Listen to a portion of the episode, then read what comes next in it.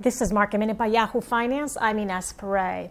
A dismal jobs report for April with unemployment soaring 14.7 percent 20.5 million jobs were lost in April as the economy came to a screeching halt amid COVID 19.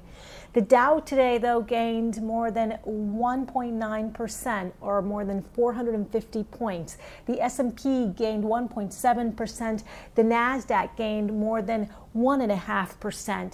Oil today settled in the green with WTI up more than 4%, as well as Brent crude oil.